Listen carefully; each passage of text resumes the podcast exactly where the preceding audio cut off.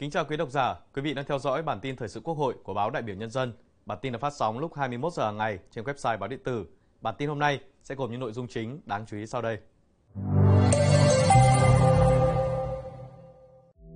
Phó Chủ tịch Thường trực Quốc hội Trần Thành Mẫn gặp gỡ cộng đồng người Việt Nam tại Bồ Đào Nha. Phó Chủ tịch Quốc hội Nguyễn Đức Hải dự ngày hội đại đoàn kết toàn dân tộc tại tỉnh Quảng Nam.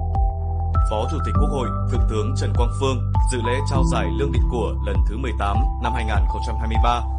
và một số nội dung quan trọng khác. Sau đây là nội dung chi tiết. Chiều 11 tháng 11 theo giờ địa phương, Ủy viên Bộ Chính trị, Phó Chủ tịch Thường trực Quốc hội Trần Thanh Mẫn và đoàn đại biểu Quốc hội Việt Nam đã đến Lisbon bắt đầu chuyến thăm và làm việc tại Bồ Đào Nha. Ngay sau khi vừa đến Lisbon, Phó Chủ tịch Thường trực Quốc hội Trần Thanh Mẫn và đoàn đã gặp gỡ đại diện cộng đồng người Việt Nam tại Bồ Đào Nha. Phó Chủ tịch Thường trực Quốc hội ghi nhận, đánh giá cao trong những năm qua, cộng đồng người Việt Nam tại Bồ Đào Nha đã tổ chức nhiều hoạt động hướng về quê hương, cội nguồn, quảng bá hình ảnh con người đất nước Việt Nam đến bạn bè quốc tế. Lắng nghe những chia sẻ, kiến nghị của bà con tại buổi gặp gỡ, Phó Chủ tịch Thường trực Quốc hội một lần nữa khẳng định Đảng và Nhà nước luôn quan tâm và coi cộng đồng người Việt Nam ở nước ngoài là bộ phận không thể tách rời, một nguồn lực của cộng đồng dân tộc Việt Nam và nhân tố quan trọng góp phần tăng cường quan hệ hợp tác, hữu nghị giữa Việt Nam với các nước. Phó Chủ tịch Thường trực Quốc hội mong muốn cộng đồng người Việt tại Bồ Đào Nha luôn phát huy tinh thần đoàn kết, đùm bọc lẫn nhau, tuân thủ pháp luật của Bồ Đào Nha, tô đẹp hình ảnh đất nước, con người Việt Nam trong mắt bạn bè sở tại, tiếp tục đóng góp tâm huyết và trí tuệ cho công cuộc phát triển đất nước. Phó Chủ tịch Thường trực Quốc hội đề nghị các hội đoàn người Việt Nam tại Bồ Đào Nha tiếp tục phát huy vai trò hạt nhân trong xây dựng cộng đồng ngày càng ổn định và phát triển trở thành cầu nối vững chắc cho mối quan hệ hữu nghị giữa hai nước.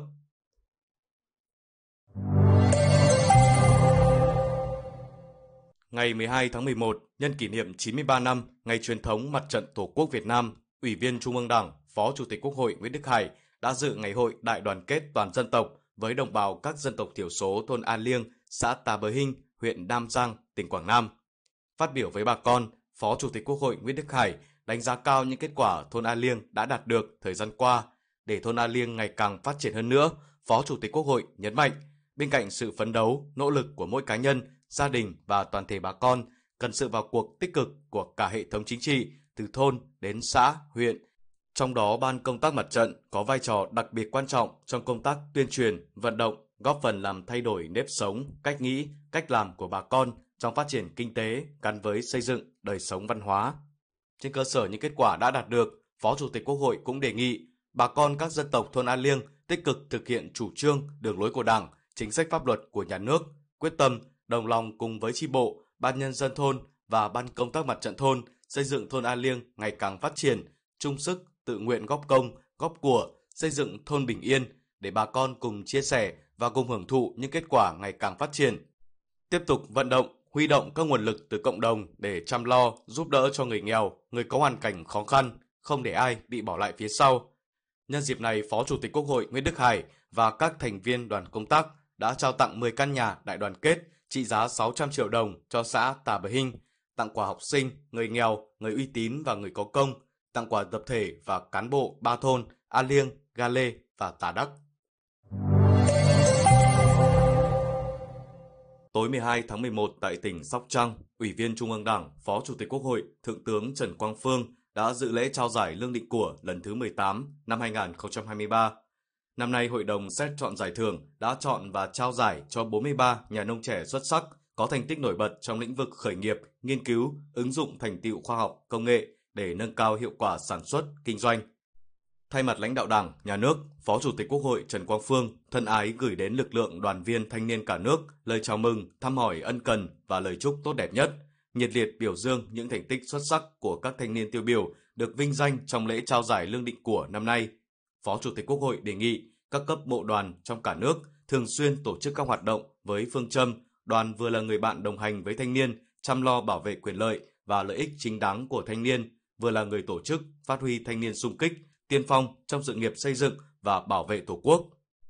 Tập trung chú trọng đổi mới, nâng cao chất lượng, hiệu quả công tác thông tin, tuyên truyền, giáo dục, đào tạo, cổ vũ, động viên thanh niên, hăng hái thi đua lao động sáng tạo, làm kinh tế giỏi, đẩy mạnh hoạt động nghiên cứu, ứng dụng các tiến bộ khoa học, kỹ thuật vào sản xuất trên các lĩnh vực nông, lâm, ngư nghiệp, ứng dụng công nghệ cao, áp dụng chuyển đổi số vào sản xuất, nâng cao nhận thức, năng lực, trình độ, năng suất lao động, tiết giảm chi phí sản xuất.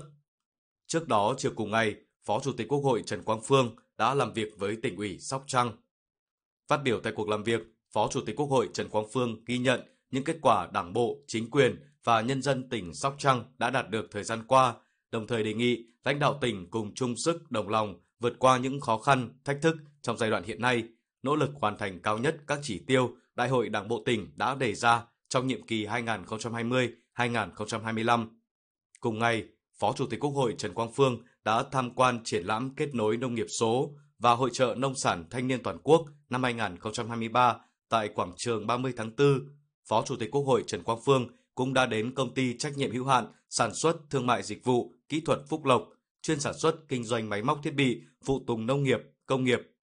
Tại thành phố Sóc Trăng, Phó Chủ tịch Quốc hội đã đến thăm và tặng quà mẹ Việt Nam anh hùng Trương Thị Đặng, sinh năm 1928, mẹ Việt Nam anh hùng Trương Thị Đặng tham gia cách mạng từ năm 1955 và có hai người con trai hy sinh trong cuộc kháng chiến chống Mỹ cứu nước.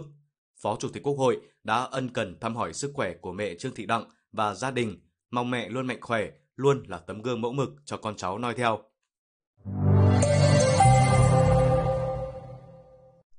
Ngày 12 tháng 11 tại tỉnh Tây Ninh, Hội hữu nghị Việt Nam Campuchia và Hội hữu nghị Campuchia Việt Nam đã tổ chức hội nghị nhằm đánh giá kết quả một năm thực hiện bản ghi nhớ về phối hợp hoạt động giai đoạn 2022-2027.